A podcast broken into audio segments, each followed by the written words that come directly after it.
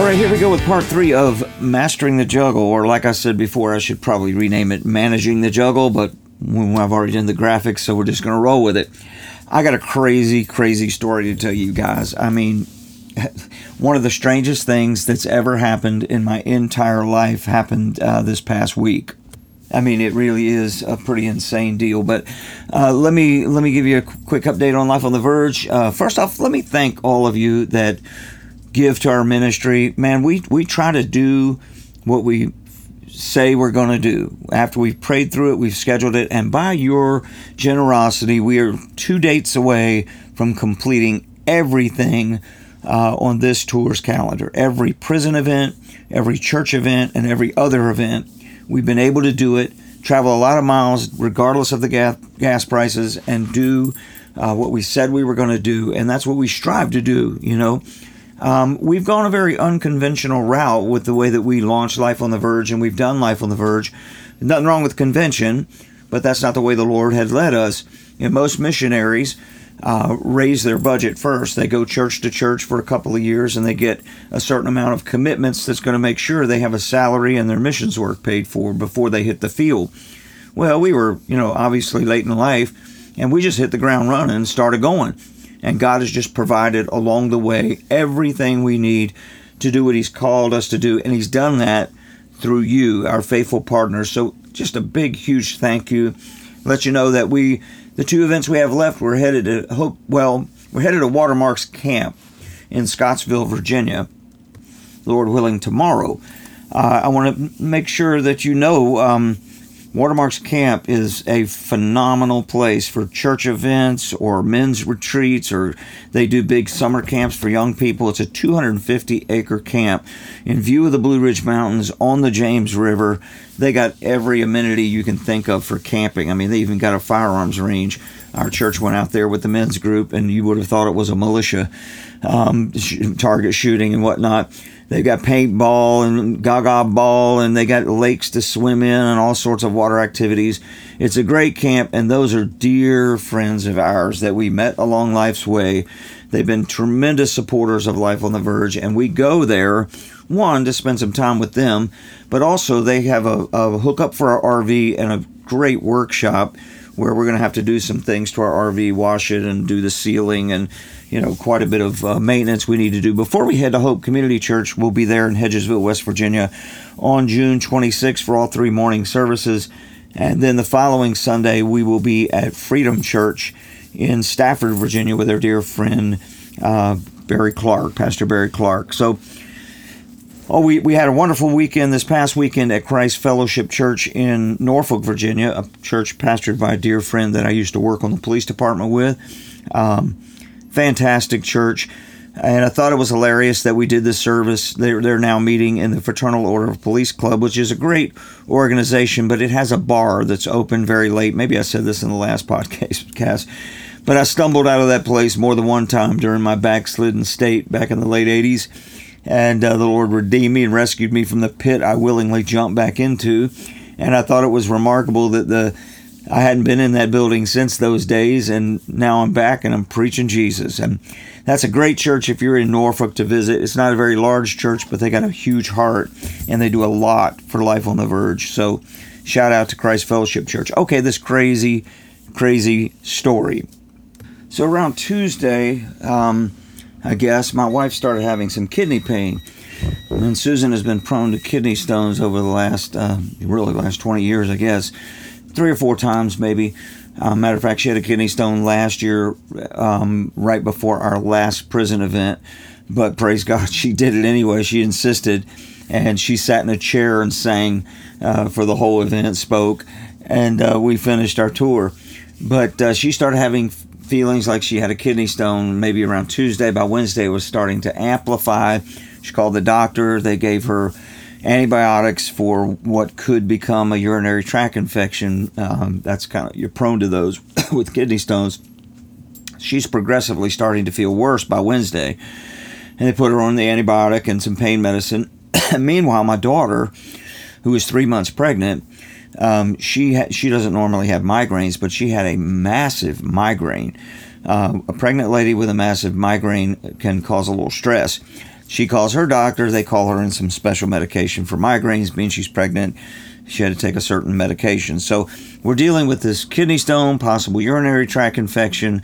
The two women are both feeling really, really bad. So I'm outside fishing with the boys, my son in law, my three grandsons.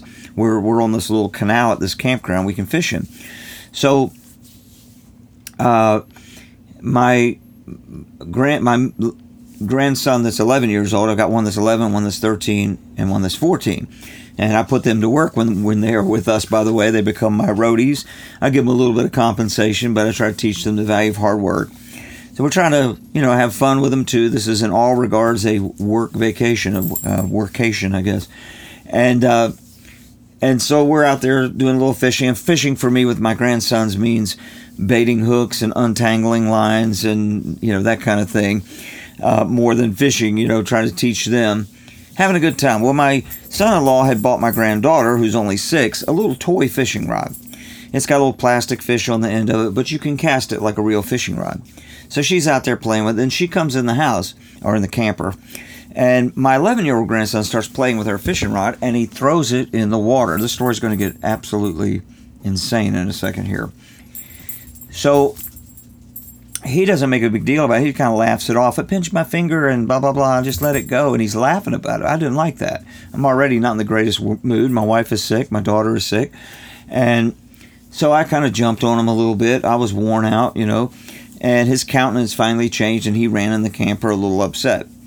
Well, my middle grandson sees, sees the little plastic fish floating in the water we pull that out. Next thing you know, we're pulling out a bunch of line and we get the rod out of the water. It's very murky. You couldn't see it. You couldn't go in after it. We were able to rescue the toy fishing rod. Meanwhile, he's in the camper. He's so upset. He's starting to go into an asthma attack. He's prone to asthma. Well, I didn't know this. My middle middle grandson had come back in the camper while I was trying to fix the fishing rod, cut the bat, the extra line off, and just and I was going to come in the RV and say, look, I dove in and got it. Everything's good. I was going to, you know, relieve him a little bit. Well, while I'm out there tying this, my middle grandson comes out and goes, hey, we, we need to let Alex know right now because he's starting to get really upset. Well, he's got mild asthma and he's starting to have a little bit of an asthma attack. My middle grandson is starting to have a little bit of a panic attack over the asthma attack. All this is going on. I'm trying to fix this fishing rod, and a bug. Here is the crazy thing a sizable bug flies in my ear at like Mach 4, whatever that is. I like like a jet flying through a tunnel, not touching the walls. I mean, it was like a thud. It went deep in my ear. And I'm still trying to fix the fishing rod so that I can come in here and relieve my grandson before I even deal with the bug that just flew in my ear, hoping he's just going to fly right out. Well, while I'm doing that, I hear, I feel, and hear the bug flutter deep in my head. You talk about a crazy feeling. If you've ever had this happen to you, please let me know because I've never known anyone to deal with this. But I know kids get things in their ears and bugs crawl in people's ears, but this thing just went lodged itself. And it freaked me out, as you can imagine. Imagine just for a minute of some sort of flying bug fluttering deep in your ear against your eardrum the the sound of it and the feeling of it. I dropped everything. I run in the house. So now we got my wife suffering from a kidney stone, possible urinary tract infection. My daughter suffering from a migraine. My grandson having an asthma attack, and I've got a bug in my ear. And my other grandson's having a panic attack. we were juggling, my friend. So I am getting, I'm trying everything. I'm looking it up on YouTube. Every time I stopped wiggling my ear or doing something to manipulate it, this bug would flutter. Tried everything. Thank God the grandkids or the sons were already scheduled to go to my daughter's house for the evening. So they all piled in her van and all of them left. Susan and I ended up going to a patient first, like an urgent care facility here in Virginia Beach. I walk in. They the guy comes in with one of those ear ear scopes or whatever. He looks at my ear and he goes, "Oh yeah, oh yeah, it's kind of like a blue green thing. Oh man, it's down. Oh, it's deep in there." And he pulls it out and he goes, "Well, there's nothing we can do about that. You're gonna have to go to the ER." I thought, "Oh my gosh, this is crazy."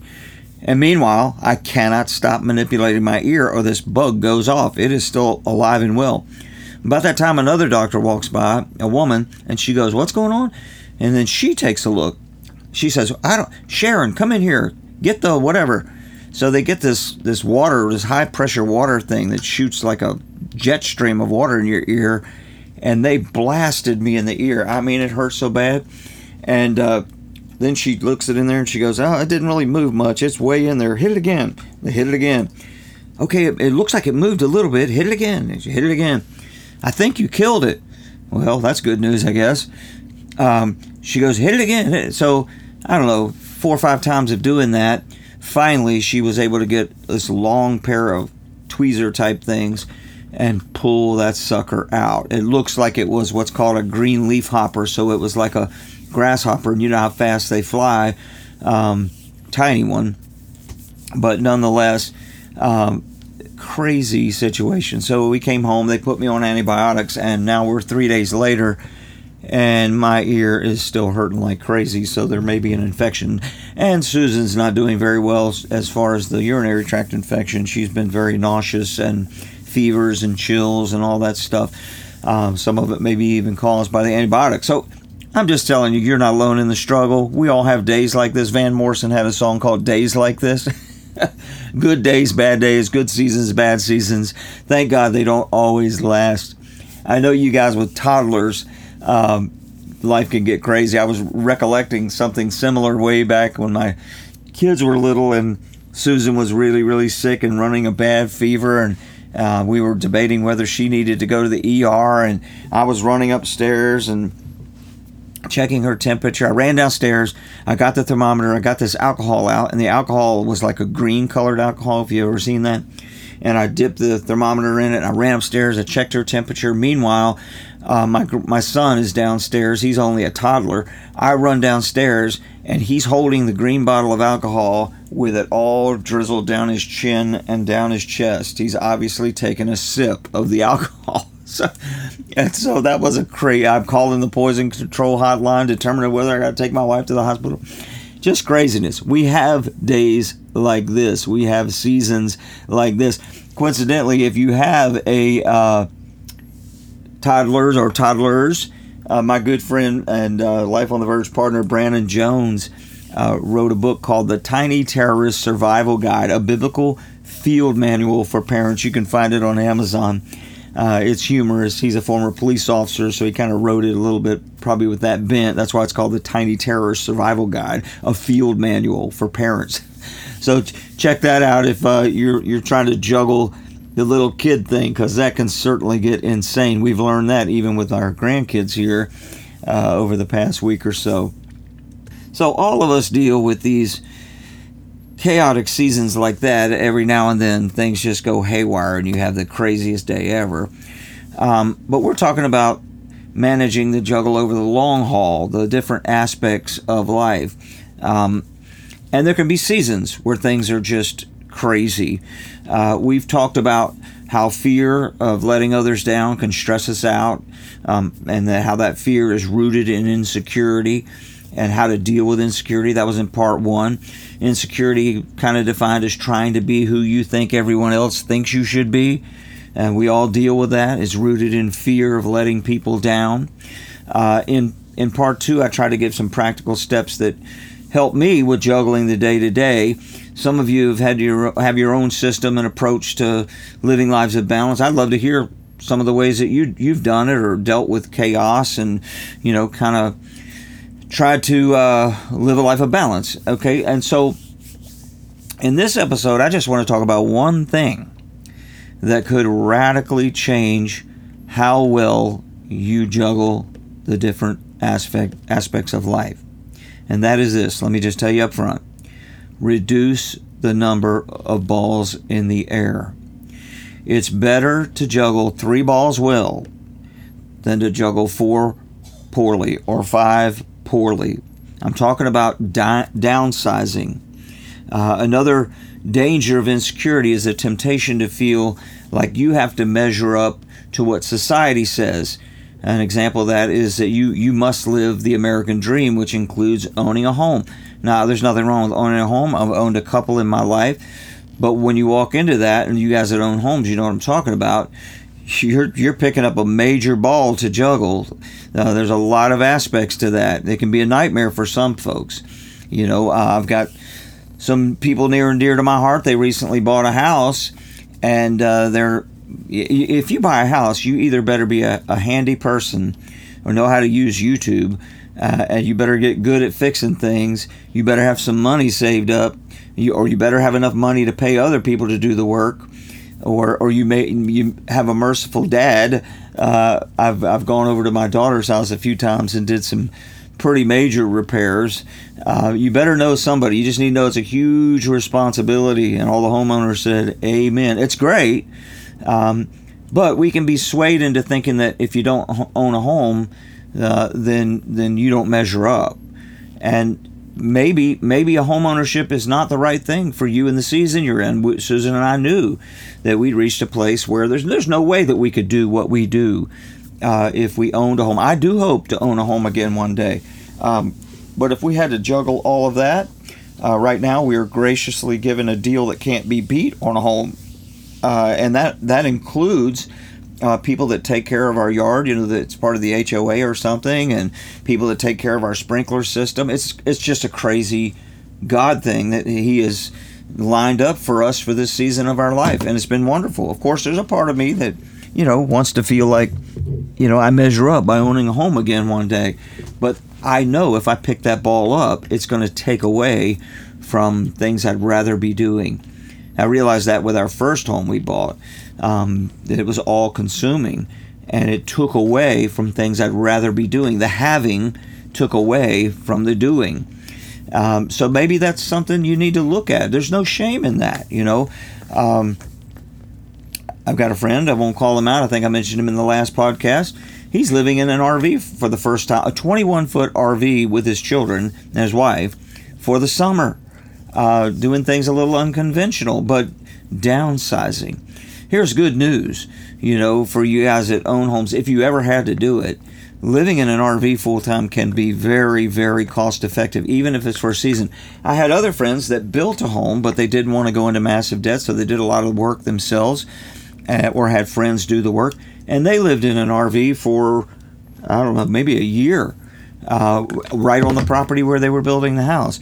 So that's just one one one deal to, to think about when you talk about you know put, putting balls down.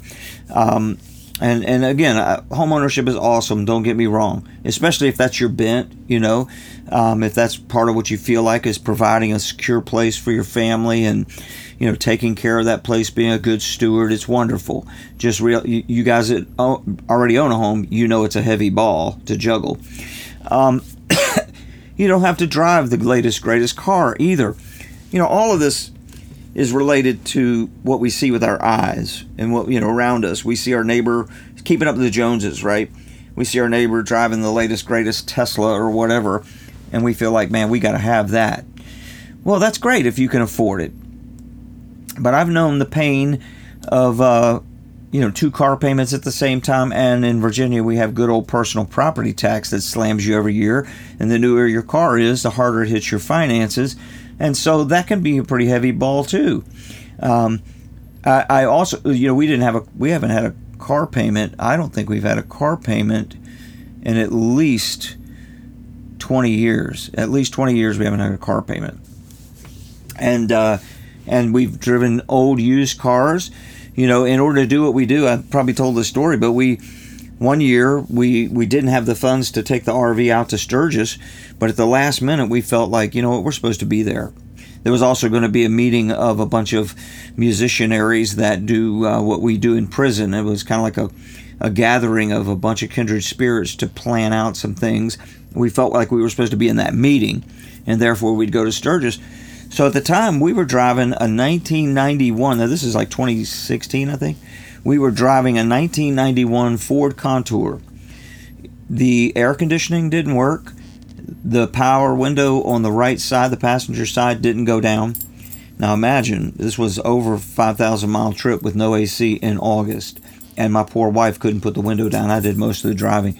It was not a comfortable car to drive for the road, um, long trip. And then in the back, the car had used to belong to my daughter, and she had backed into someone, and you know the fiberglass or plastic or whatever those rear bumper things are made out of was all broken up, so it really looked like a jalopy. And uh, in all regards, it was. And it was humbling. I had to overcome my insecurity of feeling like a car makes me measure up. But we got to go do it, and it turned out to be a miracle trip. Uh, the people that we met, we even had a breakdown in South Dakota. But through that breakdown, we met some wonderful, just blessings came out of that. And so don't be swayed to think that uh, by this culture we live in that you have to live a certain place and you have to drive a certain car. The doing is far more important than the having of things. You don't have to take expensive vacations. You know, we would look on Facebook or Instagram if you're somebody that does that and you see this person is in the Bahamas or this person is in, you know, some other Caribbean island or whatever. You know, I had a friend just visited Scotland. Nothing wrong with great trips. Um, but we, early in our life, in our 20s, we paid for a vacation one time with a credit card, and it was a lot of money. And we dealt with that. We had to juggle that credit card debt for many, many years.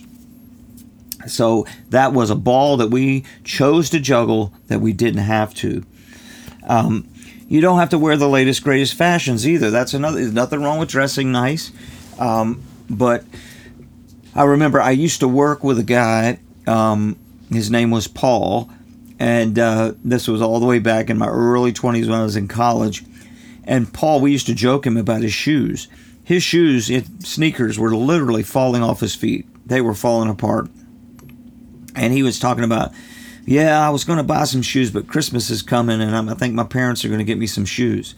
I'm like, dude, you got a job. What's the deal? And then we got our credit union statements, and I had a couple hundred bucks in there. Paul had $12,000. This guy's like 20, 21 years old. He's got 12000 He works at a grocery store making 4 or $5 an hour.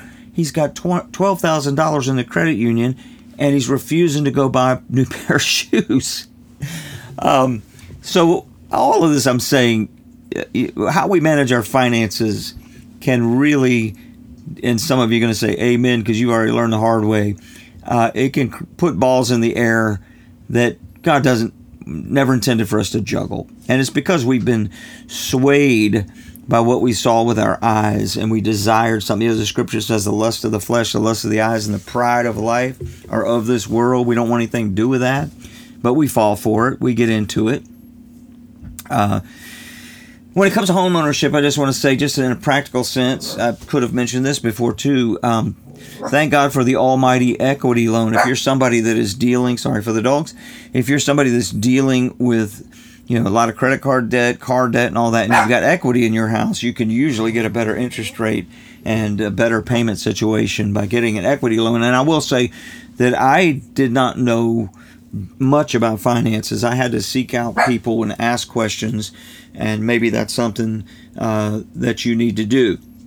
So, if you struggle with the ju- if you're struggling with the juggle, ask yourself, what's consuming not just your finances, your treasure, but what's consuming my time, my talent, and my and my treasure that can be eliminated or at least minimized a little bit if you're struggling with the juggle, ask yourself what's consuming my time, talent, and treasure that can be eliminated or minimized.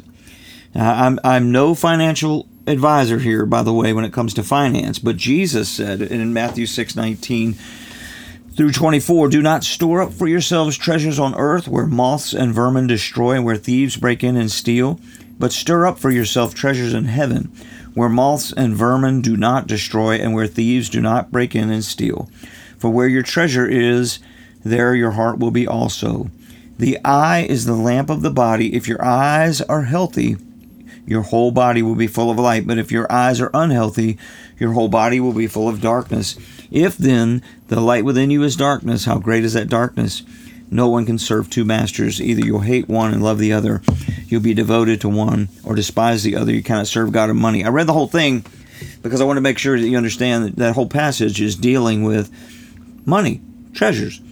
And then in the sandwich between uh, verse 19 and 24 is this whole little conversation about the eye and how we've got to guard our eyes. They can be a problem. We see something, we we want it, especially when you're younger. And uh, and maybe you know, for me, I'd gotten my first job out of college. I was working as a police officer. I had the biggest salary I'd ever had. I qualified for all sorts of debt, and I took advantage of it, and it became a disadvantage. Now I, I you know I think really hard about uh, well we don't have any debt. Uh, personally, I think we got a couple of medical bills that we pay on. Those kind of always are a constant, um, but nothing large. You know, a few hundred dollars. We have no personal debt. Um, we have no ministry debt. And man, I'm gonna tell you, it feels good. That's a ball I don't want to juggle. My friend here at the campground parked right next to us, the guy that told us about this particular campground in Virginia Beach. Um, who's also been a, a, a, Life on the Verge donor and uh, a great sound engineer guy, and so we had some, a little bit of time with him. Uh, but he's got a very nice boat, uh, like new. I think it's like a seventy-five thousand dollar boat. It's a nice boat, and um, I when I first showed up, I was like, man, it'd be great if Brian takes me out on his boat. Well, instead, he walks over and gives me the key and says, "Hey, man, anytime you want to use the boat, help yourself. You want to take your grandkids out, help yourself." I was like, yes, my favorite kind of boat, somebody else's. So I did do that one time, and my grandkids had an absolute blast. Took them out in Back Bay. This little canal leads to Back Bay, which is a bay um, just behind uh, the Sandbridge Oceanfront in Virginia Beach. And, uh, and and of course, sitting on this canal, I've seen dozens of boats go by, little ones, big ones, going out to Back Bay. And I'm thinking to myself, man, it would be cool to have a boat. But then I think not just even if you could pay cash for it, the responsibility of juggling that ball is massive. Any of you that own boats or have owned a boat, you know that. That's why I say my favorite kind of boat is somebody else's boat. Uh, the maintenance, I've got already enough stuff to take care of. You know what I'm saying? Um, you know, I thought about it. We want to focus our lives on on the majors in life, and what I mean by that is like if you've ever did a course of study, uh, college is a great example, but it doesn't have to be college. You're usually learning a lot of things that aren't super relative to your major. Sometimes for the first couple of years, you're doing these general studies and things like that. And when you finally get to bear down on your major, you can't wait. This is what I want to do. You know, that's kind of the sweet spot of it.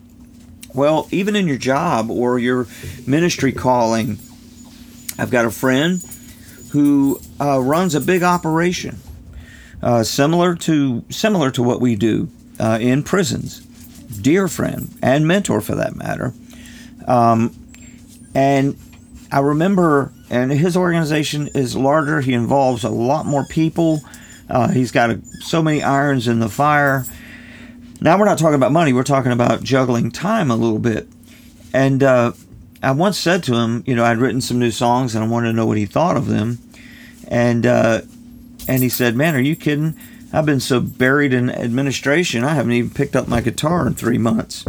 Boy, that struck a chord with me because the temptation, even in our ministry, is that man, this we should grow this. We should, you know, build it to where we got employees and payroll, and you know, make it this big, big thing. And I feel like you know, if I, if the Lord led me to do that, we could uh, grow it that way, but I'm not going to do it at the expense of not being able to do the thing that I feel like God has called me to do play music, tell your story.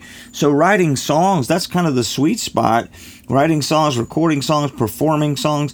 Music is a huge part of what we do. Uh, uh it's the bridge building tool that God's given us. And even one, one church, you know, they said they wanted to support us because they really wanted to find a mom and pop ministry to support.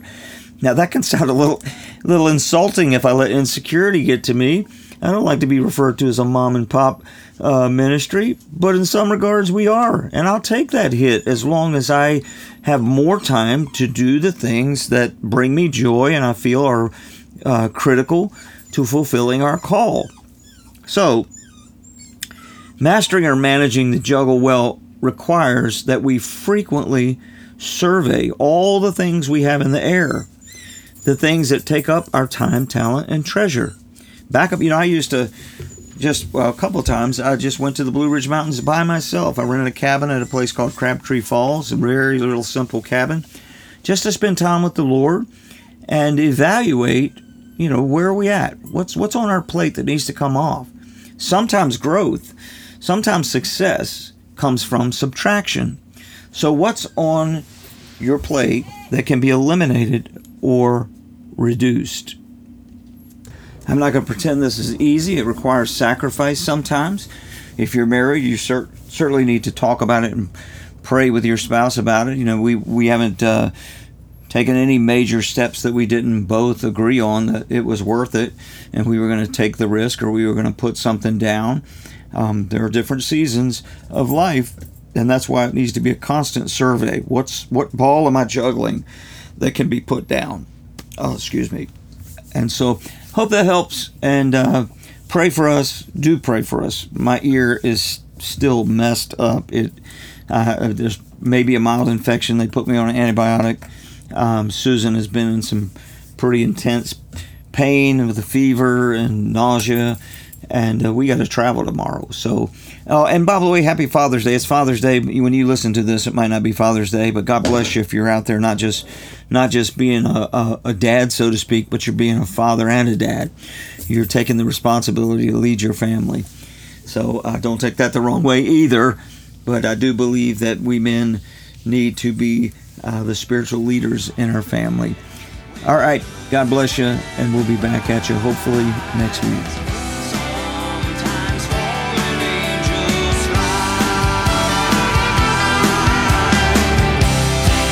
Sometimes fallen angels fly.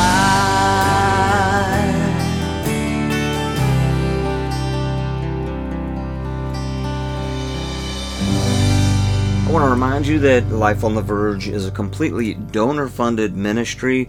You can learn more about our ministry at lifeontheverge.com. We appreciate your prayers and gifts of support to keep us on the road and in prison.